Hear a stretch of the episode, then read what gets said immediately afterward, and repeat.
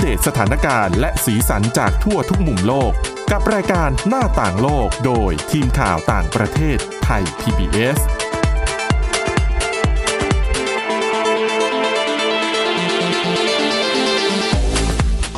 สวัสดีค่ะ ต้อนรับคุณผู้ฟังเข้าสู่รายการหน้าต่างโลกนะคะ มาอัปเดตสถานการณ์และเรื่องราวสีสันจากทุกทุกมุมโลกกับทีมข่าวต่างประเทศไทย PBS กันได้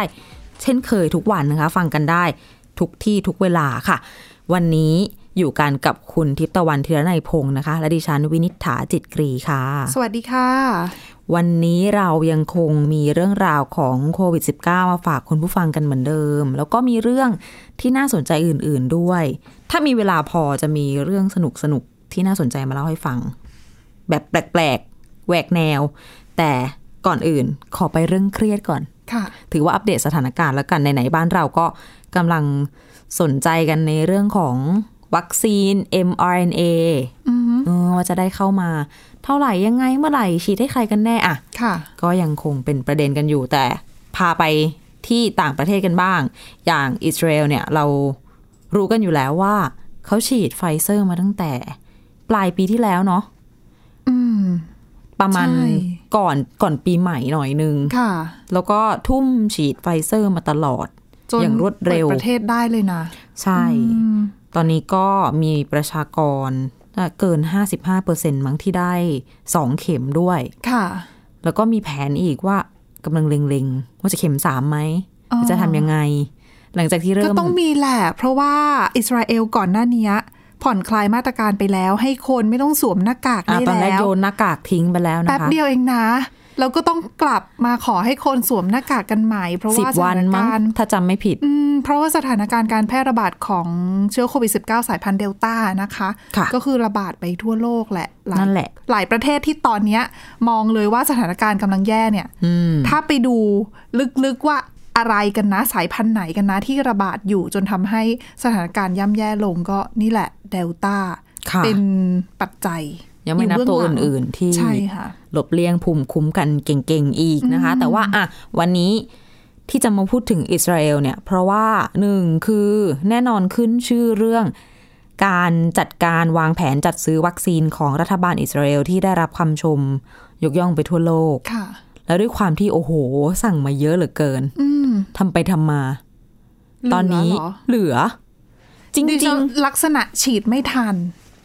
เหมือนๆหใกล้ลายๆปหมดระเทศอายุนะคือหลาย ๆ ประเทศที่เจอว่ามีวัคซีนได้วัคซีนมา แต่ว่า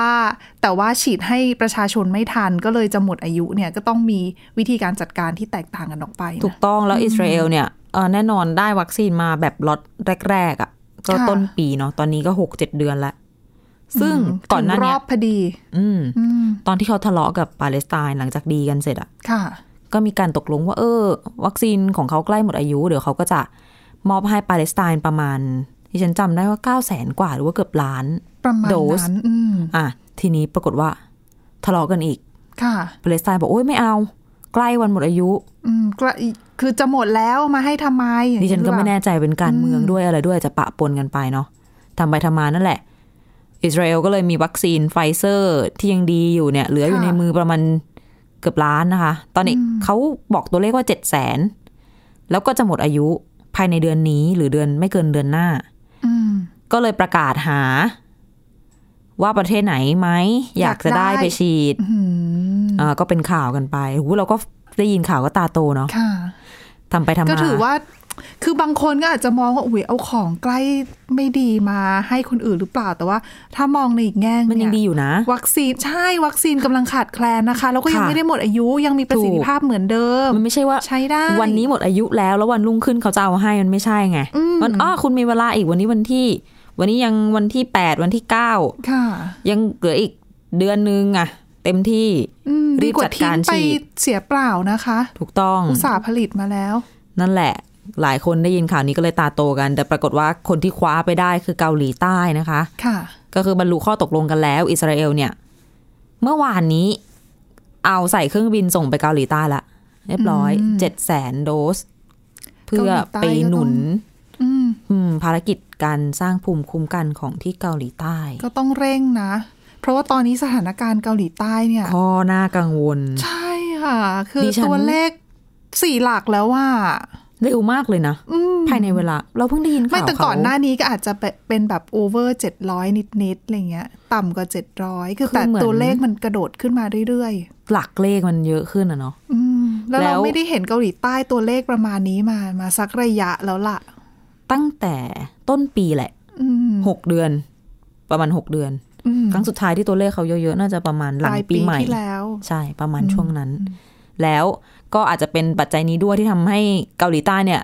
เร่งกระโดดคว้าวัคซีนค่ะเข้าไปเลย ก็คือตอนนี้เขารับจากอิสราเอลไป7 0 0 0 0 0โดสใช่ไหมคะ คุณผู้ฟังเดี๋ยว ในอีกประมาณเดือนกันยายนถึงตุลาคมนี้เกาหลีใต้ก็คือจะส่งคืนวัคซีนให้อิสราเอลก็คือเขาสั่งไฟเซอร์ไปแล้วแหละ แต่มันค่ะยังมาไม่ถึงไงก็ยังมันผไม่ลิถึตงอคิวยู่เขาก็ เอาไปแลกกันก่อนอืมขอแลกไว้ก่อนนะนะคะ จะได้ไม่ต้องทิ้ง คือเกาหลีใช่ใต้ก็ไม่ต้องรอ เกาหลีใต้อยากได้ตอนนี้เออแต่ยังไม่ถึงคิว ส่วนอิสราเอลมีเหลือในมือมันจะเสียจะหมดแล้วแล้วต้องสั่งใหม่อีกต่างหากอืมก็ไม่จะได้ไม่ต้องสั่งใหม่นี่แหละ ไปช่วยชีวิตพอดี เขาถึงเรียกว่าดีลเนี้ย เป็นดีลแบบวินวินอืมได้ประโยชน์กันทั้งสองฝ่ายนะคะนะก็จะไม่ไม่มีอะไรเสียทิ้งไปเปล่าๆ แล้วเกาหลีใต้เนี่ยก็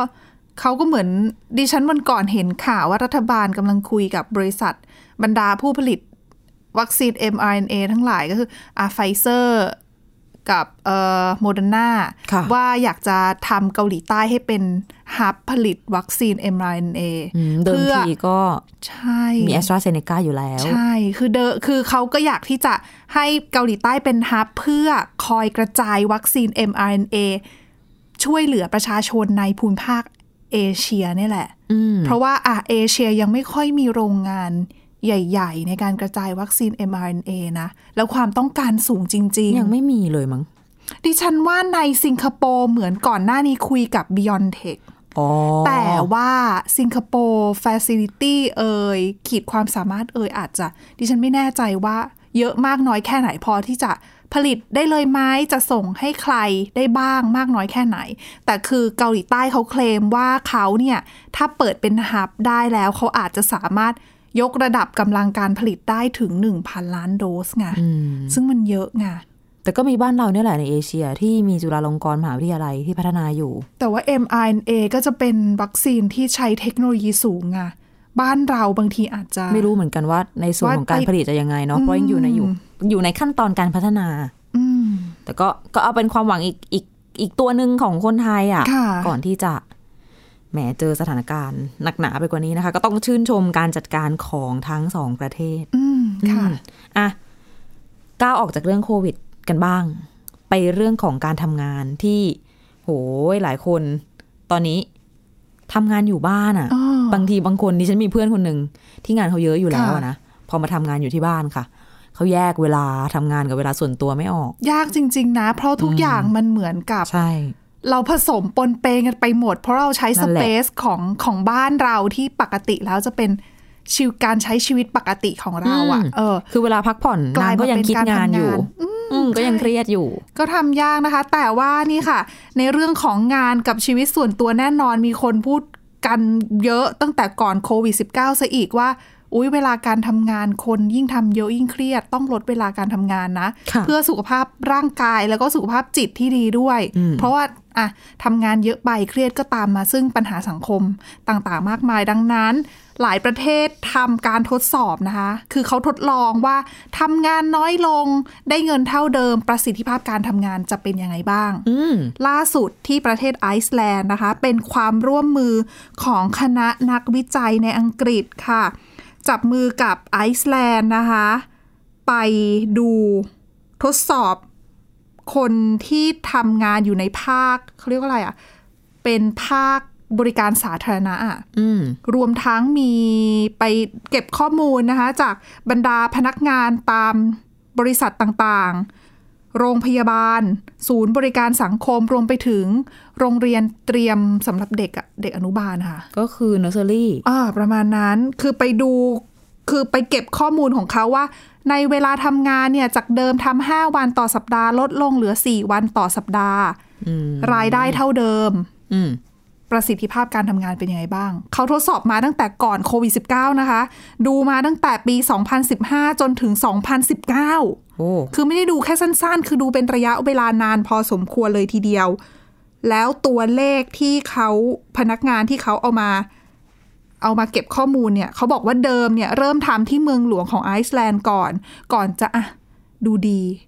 น่าสนใจขยายเป็นทำทั้งประเทศรัฐบาลรับโครงการนี้มาทำต่อนะคะ จนเขาบอกว่าครอบคลุมประชากรที่เป็นแรงงานของไอซ์แลนด์เองเนี่ยประมาณ1%ค่ะของทั้งประเทศอ่าผลปรากฏว่า 4 วันต่อสัปดาห์ทำงานนะคะ ได้เงินเดือนเท่าเดิม เขาบอกประสิทธิภาพในการทำงาน เท่าเดิม หรือ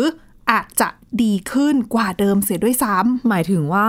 ทำงานเวลาน้อยลงแต่ว่าได้ปริมาณงานำเท่าเท่าเดิเดิมมใช่หรือดีขึ้นด้วยสำหรับบางกลุ่มตัวอย่างอืมเออซึ่งเขาบอกว่าข้อดีของประสิทธิภาพการทำงานดีนะ แล้วก็ทำงานน้อยลงแบบเนี้ยประโยชน์อีกหลาย ๆ อย่างก็คือการที่คนทำงานไม่เครียดอืม ไม่เครียดแล้วแล้วก็นอกจากนี้ไม่ได้ทำงานเยอะจอมอยู่กับงานแน่นอนว่า พอหยุดเสร็จ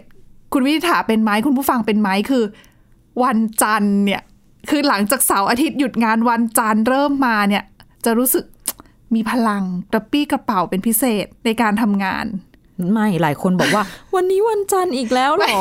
แต่เขาบอกว่าผลจากผลการศึกษาเนี่ย การที่คนได้หยุดแล้วแล้วก็มาทำงานเนี่ย จะมี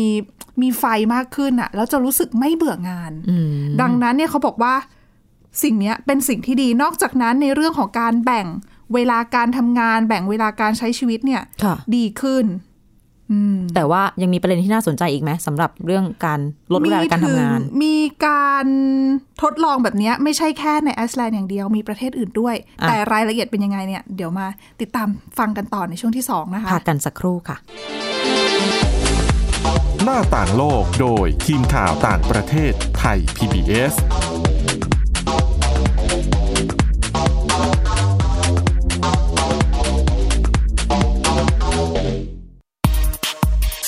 เพราะวิทยาศาสตร์อยู่รอบตัวเรา มีเรื่องราวให้ค้นหาอีกมากมาย เทคโนโลยีใหม่ ๆ เกิดขึ้นรวดเร็วทำให้เราต้องก้าวตามให้ทัน เดตเรื่องราวทางวิทยาศาสตร์ เทคโนโลยี และนวัตกรรม ที่จะทำให้คุณทันโลก กับรายการ s c i e n t e c h ทุกวันจันทร์ถึงวันศุกร์ทางไทย PBS Radio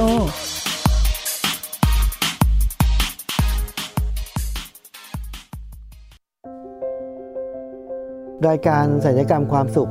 เป็นรายการที่จะทำให้เราเนี่ยมีชีวิตที่มีคุณค่าและมีความสุขมากขึ้น ผู้ฟังจะได้ทราบวิธีหรือว่าได้ฟังเรื่องเล่าที่จะทำให้เรามีความทุกข์น้อยลง มีความสุขมากขึ้น มีชีวิตที่มีคุณค่า แล้วก็มีพลัง ฟังเรื่องเล่าจากประสบการณ์จริง ที่จะช่วยให้เรามองมุมกลับ ปรับมุมคิดกับรายการศัลยกรรมความสุข สดทุกวันเสาร์ 15 นาฬิกา ทาง ทย PBS Digital Radio เว็บไซต์ www.thaipbspodcast.com และแอปพลิเคชัน Thai PBS Podcast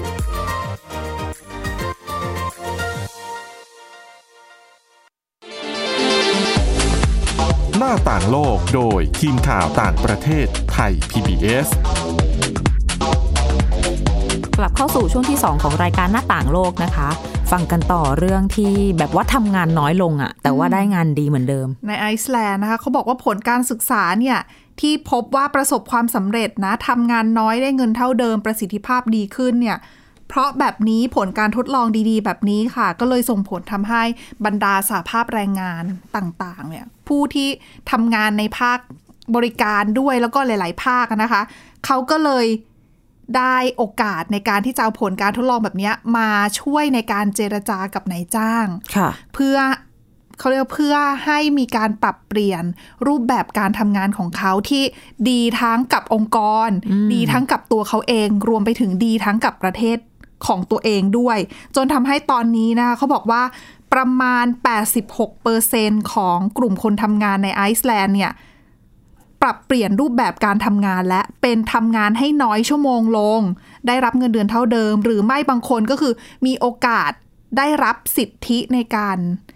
ในในเรื่องของการทำงานที่ดีขึ้นอะอืมอืมก็ถือเป็นเรื่องราวผลการทดสอบดีๆนะคะ และอย่างที่บอกไปเกริ่นไปว่าไม่ใช่แค่ไอซ์แลนด์ที่เดียวที่ทำการทดสอบ เกี่ยวกับเรื่องการทำงานให้น้อยลงแบบนี้นะเขาบอกตอนนี้ที่สเปนเอง ก็กำลังมีโครงการนำร่องเหมือนการทดสอบทำงาน 4 วันต่อสัปดาห์ ในกลุ่มบริษัท แต่อันเนี้ยเป็นกรณีของสเปนเนี่ยเป็นกรณีที่เขาทำเพื่อปรับตัวเข้ากับโควิด -19 ค่ะแล้วก็จะดูผลการทำงานว่าเป็นยังไงมีประสิทธิภาพมากน้อยแค่ไหน หรือไม่ในนิวซีแลนด์เองนะคะ เป็นบริษัท Unilever ของ เอ่อ Unilever เอ่อที่นิวซีแลนด์เขาประกาศให้ตัดชั่วโมงการทำงานของพนักงานลง 20เปอร์เซ็นต์นะอืมก็เออหนึ่งในห้าใช่ ก็ถ้าห้าวันก็เหลือสี่วันนั่นแหละ ใช่ก็ให้ทำงานคือตอนนี้ยังเป็นเรื่องของการทดสอบอยู่ว่าทำงานน้อยลงจะเป็นยังไงบ้างอืมอ่าก็ต้องติดตามกันแต่ว่าผลเนี่ยในหลาย ๆ ประเทศที่ทำออกมาอ่านอกจากไอซ์แลนด์แล้วก่อนหน้านี้ อังกฤษเราก็เคยรายการเราเคยเอามาเล่าให้ฟังเหมือนกันว่า ผลการทดสอบที่อังกฤษเนี่ยเรื่องทำงาน 4 วันต่อสัปดาห์เนี่ยก็ประสบความสำเร็จเหมือนกันนะค่ะแต่นั้นเป็นกรณีของเรื่องสิ่งแวดล้อม เขาบอกว่าทำงาน 4 วันต่อสัปดาห์ทำให้อังกฤษสามารถลดการปล่อยก๊าซเรือนกระจกได้แน่นอน อันนี้พูดถึงในยุคที่ไม่ใช่โควิด -19 ต้องมีการออกจากบ้านเดินทางไปทำงานถูกไหม ใช่ค่ะ แบบนี้ก็อะอยู่บ้านก็ประหยัดค่าเดินทาง ประหยัดน้ำมันเอ่ค่ายแอร์ค่าเครื่องปรับอากาศ ค่า สำนักงานต่างปิดแอร์ที่สำนักงานแต่มาเปิดแอร์ที่บ้านแทๆนอยู่ที่บ้านถ้าไม่เกิดต้องอยู่เปิดเมืองแอไทยร์อ๋ไม่ต้องอใช่อ๋อออยู่ที่บ้านก็ อยู่ที่บ้านเมืองไทยก็อาจจะเราเปิดพัดลมลำบากได้ไง คือด้วยความที่เราอยากจะประหยัดเงินเราถูไงกเราก็เลยจะถูกเปิดต้องพัดลมแล้วหลายเออคอันรั้งนี้ก็เป็นอีกตัวเลือกหนึ่งที่ดีนะคะปกติสำนักงานเขาเปิดแอร์เย็นไงก็เลยค่ะเปลืองไฟเออนะคะอะมีอีกเรื่องหนึ่งนะคะ ที่คุณทิตวันเอามาฝากกัน เป็นเรื่อง เรื่องของกองทัพเนี่ยอืมปกติเขาจะทำอะไรที่เน้นเรื่องของความแบบ เข้มแข็งอืมบึแต่กบึนแต่อันเนี้ยดิฉันบอกว่าถึงแม้ว่ากองทัพของอันนี้บอกไว้ก่อนว่าเป็นเรื่องราวที่เกิดขึ้นในประเทศยูเครนนะคะ ถึงแม้ว่ากองทัพอะอาจจะมองว่าเรื่องเนี้ยเป็นเรื่องดีอืมแต่ทันทีที่กระทรวงกลาโหมประกาศแผนนี้ออกมาของยูเครนนะคะประกาศแผนนี้ออกมา ปรากฏว่าประชาชนเอ่ยสอสอนักการเมืองเอ่ยออกมาวิพากษ์วิจารณ์อย่างหนักค่ะเรื่องนี้คือเรื่องอะไร คือเป็นแผนที่กระทรวงกลาโหมของยูเครนนะคะ เขาจะให้ทหารผู้หญิงอะของยูเครน คือพูดอย่างนี้ก่อน ยูเครนกำลังจะมีการจัดงานวันประกาศเอกราชในวันที่ 24 สิงหาคม ค่ะ เออ ดังนั้นในวันประกาศเอกราชต้องมีการเดินสวนสนามของทหารอืมและทหารหญิงที่จะร่วมในการสวนสนามครั้งนี้ค่ะกลาโหมของยูเครนประกาศให้พวกเธอ สวมรองเท้าส้นสูง หมายถึงให้สวมได้หรือว่าบังคับให้สวม บังคับให้สวมรองเท้าส้นสูงในการเดินสวนสนามค่ะ ปกติสวนสนามเนี่ยอะแล้วแต่ประเทศ เช่น อาจจะอ่าอย่างจีน อาจจะมีแบบยกขาขึ้นมาเกือบจะตั้งฉากแล้วนะดิฉันว่าทุกประเทศแหละ เพราะว่าองเขาศาต้องเขาไม่เท่ากันไงเอาเอาองศาอาจจะไม่เท่ากัน แต่ว่าเรื่องของความแบบขาความความเป๊ะมีอะระเบียบความเออความเป๊ะอะต้องต้องเหมือนกันนะ แล้วทุกคนต้องเดินให้เป็นแบบเดียวกัน คุณถ้าใส่ส้นเข็มแล้วเดินกระแทกอย่างนั้นส้นหักนะเขามีรองเท้าแบบลมเดียวกันกลิ้งเลยนะจัดให้คือเหมือนกับเป็นยูนิฟอร์มอะแต่เป็นยูนิฟอร์มรองเท้าส้นสูงแทนที่ปกติ ถึงแม้จะเป็นทหารผู้หญิงเนี่ย ก็ต้องสวมรองเท้าแบบรองเท้าบูททหารนะคุณเขาบอกไหมว่าทำไมต้องส้นสูง เขาไม่ได้บอกแต่ว่าหลาย ๆ คนก็คาดว่าการที่กระทรวงกลาโหมออกมาทำแบบนี้รวมถึงเขาถ่ายรูปออกมาผ่าแล้วก็เปิดเผยแพร่ผ่านสื่อสังคมออนไลน์ด้วยนะ ประกาศเป็นข่าวด้วยนะ หมายถึงเผยแพร่เป็นเหมือนเป็นเป็นแถลภาพงถ่ายตอนข่วย่งงี้ตอน เป็นตัวตอนอย่างเขากำลังซ้อมอ๋อออ่าส่วนสนามต้องมีซ้อม ใส่รองเท้าส้นสูงซ้อมไงแล้วก็มีคนถ่ายรูป ทหารใส่รองเท้าส้นสูงเดินสวนสนามโพสต์ลงโซเชียลสื่อสังคมออนไลน์ หลายคนที่เห็นภาพนั้นเข้าใจว่าเป็นภาพปลอมอะแบบเดินแฟชั่นอหรือคือแบบ fake newsเออประมาณนั้น แต่ปรากฏว่าพอได้ข่าวมาการประกาศแผนนี้มาจากกระทรวงกลาโหมก็ออกมาวิพากษ์วิจารณ์อย่างหนักว่าวิทำแบบนี้มันไม่ใช่เรื่องของการส่งเสริมความเท่าเทียมเลยนะ มันไม่ใช่ที่สำคัญนะเลยใช่ เออ คือ มุมมองของกลาโหมอาจจะมองว่าทำแบบนี้ก็คือผู้หญิงก็สวมส้นส้นสูงได้นี่ทำไมจะต้องใส่บูททหารล่ะ แล้วทำไมต้องใส่ส้นสูงล่ะเออเขาบอกไหมคืออีกอีกฝ่ายหนึ่งเขาก็มองว่า นี่มันก็คือการเลือกปฏิบัติทางเพศน่ะ มันก็คือเรื่องของความไม่เท่าเทียม ไม่สมมุติว่าเขาบอกว่าอะอะเอางี้ดีกว่า พูดถึงตัวเราเองแบบคุณผู้หญิงทั้งหลายเนี่ย ถ้าเกิดจะคว้าส้นสูงมาใส่ เหตุผลก็คือหนึ่งโอ้อยากสวยวันนั้น อยากขายาวนั่นน่ะสิอยากเดินตัวตัวและคอระหงอ่าหรือบางคนบอกว่าเอาฝึกบุคลิก คือส้นสูงสักเล็กสักน้อยเนี่ยมันทำให้เวลาเราเดินเนี่ย หลังเราต้องตรงอ่าอาจจะแบบอกผายไหล่ผึ่งมากกว่าการเดินตรงเท้าส้นแบนไม่ไม่ไหลไม่ไหลห่อไม่หลังค่อมอย่างเงี้ย อันนั้นดิฉันพอเข้าใจได้ แต่ใด ๆ ก็คือ มันแปลว่า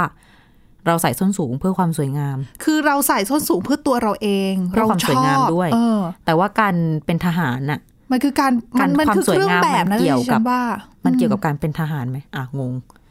ตั้งคำถามเองแล้วก็ลังเลคือบางเองคนเนี่ยเขาบอกว่าการที่กองทัพทำแบบเนี้ยคือการมองว่ารองเท้าส้นสูงมีความสำคัญกว่าชุดที่ออกแบบเพื่อผู้หญิงเพื่อทหารหญิงจริง ๆอะอืมคือเขาไม่ได้มองว่ารองเท้าส้นสูง เป็นส่วนหนึ่งของเครื่องแบบ แต่เป็นเหมือนกับสิ่งที่สิ่งที่มาสร้างความไม่เท่าเทียม ใช่ สร้างความแตกแยก สร้างความคือทำให้ผู้หญิงดูแปลกแยกออกไปอะอะไรที่ให้ผู้หญิงกับผู้ชายทำไม่เหมือนกันย่อมเป็นการเลือกปฏิบัติทั้งสิ้นนะคะอืมรวดัมงถึงนั้นรองเท้าด้วย ดังนั้นเนี่ยค่ะหลายคนก็วิพากษ์วิจารณ์ แต่ก็ตอนรวมทั้งเรียกร้องให้กลาโหมเนี่ยปรับแผนด้วยนะ แล้วก็ให้ออกมาขอโทษด้วยกับการที่ให้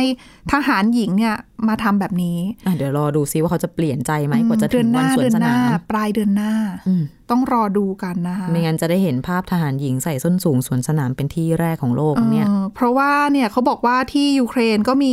ทหารหญิงนะถ้าเออไม่ใช่ทหารหญิง ผู้หญิงที่ทำงานอยู่ในกองทัพมากกว่าสามหมื่นหนึ่งพันคน นั่นแหละ ตัวเลขค่ะเยอะพอสมควร อะ โอเค ปิดท้ายนะคะ เป็นเรื่องที่ค่อนข้างจะน่าตกใจอืมแล้วก็ในบ้านเราหรือว่าแถบเอเชียได้ยินบ่อย กับการนั่งชักโครกแล้วถูกงูฉกอืมในบ้านเราอะเป็นข่าวใหญ่ทุกทีแต่บ้านเราบางทีเป็นเป็นไวรัลเป็นเป็นห้องน้ำแบบที่ไม่ใช่นั่งชักโครกอะ อ่าอ่าเป็นนั่งยองๆอ่า ซึ่งมันก็อะพอจะเข้าใจได้มันเข้าไปอยู่ในนั้นเอาก็เป็นได้ แต่เรื่องนี้ต้นสัปดาห์ที่ผ่านมา ดิฉันแปลกใจมากไปเกิดขึ้นที่ กรุงเวียนนาของออสเตรีย ใจกลางยุโรปเลย นั่นน่ะสิมีธรรมชาติป่าเขาอยู่แถวนั้นเหรอ ไม่ใช่ นี่มันหมู่บ้าน เขาไม่ได้ไปอยู่ในแบบป่าหรืออะไรค่ะเหตุการณ์นี้เกิดขึ้นที่เมืองที่ชื่อว่าเมืองกราสนะคะ ผู้ประสบเหตุเนี่ยเป็นคุณผู้ชาย อายุ65ปีแล้วคือเขาเล่าตื่นเช้ามาเนี่ย ประมาณแบบหกโมงเช้าอะ ก็ลุกขึ้นมา เข้าไปทำธุระในห้องน้ำค่ะ ก็นั่งโถส้วมนั่งชักโครกเข้าไปเนี่ย ปุ๊บรู้สึกเหมือนมีอะไรมาฉกอะโดนโดนกัดอะโอ้โหสรุปไม่ใช่แค่เห็นด้วยนะนี่โดนไม่เห็นโดนโดนฉกัดกแล้จวริงๆคือไม่เห็นเลย แล้วก็นั่งนั่งลงไปเหมือนเรานั่งทำธุอันตระยมากเลยนะแล้วถ้าเป็นอืมงูที่มีพิษน่ะก็โชคดีที่มันไม่มีพิษ มันเป็นงูเหลือมเผือกที่อยู่ในคอห่านน่ะเออคือมันเข้าไปอยู่ในนั้นเลย คือความรู้สึกเขาบอกว่าที่เขาโดนกัดอะมันเหมือนเขาโดนหยิกเขาสะดุ้งพอลุกขึ้นมาดูก็ เป็นมีมืองูเหลือมไม่ไม่ใช่ใช่ น่ากลัวกว่างูอีกอะเนี่ยนั่นแหละ คือไอ้งูเหลือมเผือกตัวเนี้ยค่ะ เป็นสัตว์เลี้ยงของคุณเพื่อนบ้านที่หลุดออกมา ซึ่งคุณเพื่อนบ้านเนี่ย เป็นแบบเป็นคนรักงูอะ ก็ช่างเลี้ยงด้วยนะคือเพื่อนบ้านขอโทษ คือเลี้ยงแมวเลี้ยงสุนัขโอ้ปกติใช่ไหมอะไรอย่างนี้ได้ไหมสัตว์ที่หลุดก็จะเออเป็นแบบ โอ้ยแมวหลุดหมาเออหลุด หรือว่าอามามาทำความวุ่นวายให้กับที่บ้านใช่อาจจะเอาไรหลเงี้ยงปิดป้ายตามหาอันไม่นี้ค่ะงูเลยนะ ซึ่งเขาเลี้ยงสิบเอ็ดตัวโอ้แต่เป็นงูที่ไม่มีพิษทั้งหมดนะค่ก็นั่นแหละ หลุดมาหนึ่งตัวมาบ้านคุณเพื่อนบ้านคนนี้ก็ตกอกตกใจกันไป เพราะว่าฝรั่งชาวต่างชาติเขาก็รู้กันอยู่ว่า เจ้างูเหลือมเนี่ย ยาวสุดๆเนี่ยมันจะเก้าเมตรเลยนะน่ากลัวมาก ทีนี้นี่แหละค่ะ พอเกิดเหตุการณ์นี้ขึ้น เจ้าของงูก็เลย ต้องถูก เรียกตัวไปยังสำนักงานอายการท้องถิ่นค่ะแล้วก็ไม่ได้ลักลอบเอาเข้ามา ไม่ไม่ผิดกฎหยแต่ว่านะจะไปโดนตั้งข้อหาคือ จะทำให้เกิดอันตรายเออต่อผู้อื่น ก็เป็นเป็นอุทาหรณ์กันไปสำหรับคนเลี้ยงก็ต้องค่ะระวัง จริง เพราะว่าเพื่อนบ้านเนี่ยเข้าห้องน้ำอยู่ดีๆ นะ แต่จะใครบอกจะให้ไปคิดอะบางทีเราก็ไม่ได้มองดิฉันว่า เราก็ไม่คิดหรอกว่ามันจะมาอยู่ในนั้นอ๋อคือความที่อาจจะเป็นที่เย็นที่ชื้นเขาก็เข้าไปซุกนั่นแหละ นั่นแหละนะนะคะอะแล้วนี่คือเรื่องราวที่นำมาฝากกันในวันนี้ค่ะ คุณผู้ฟังติดตามฟังรายการหน้าต่างโลกของเรากันได้ผ่านทางพอดแคสต์ค้นหาคำว่าหน้าต่างโลกนะคะ หรือว่า www.thaipbspodcast.com ค่ะ วันนี้เราสองคนและทีมงานทั้งหมดลาไปก่อน สวัสดีค่ะ สวัสดีค่ะ Thai PBS podcast. View the world via the voice. Thank you.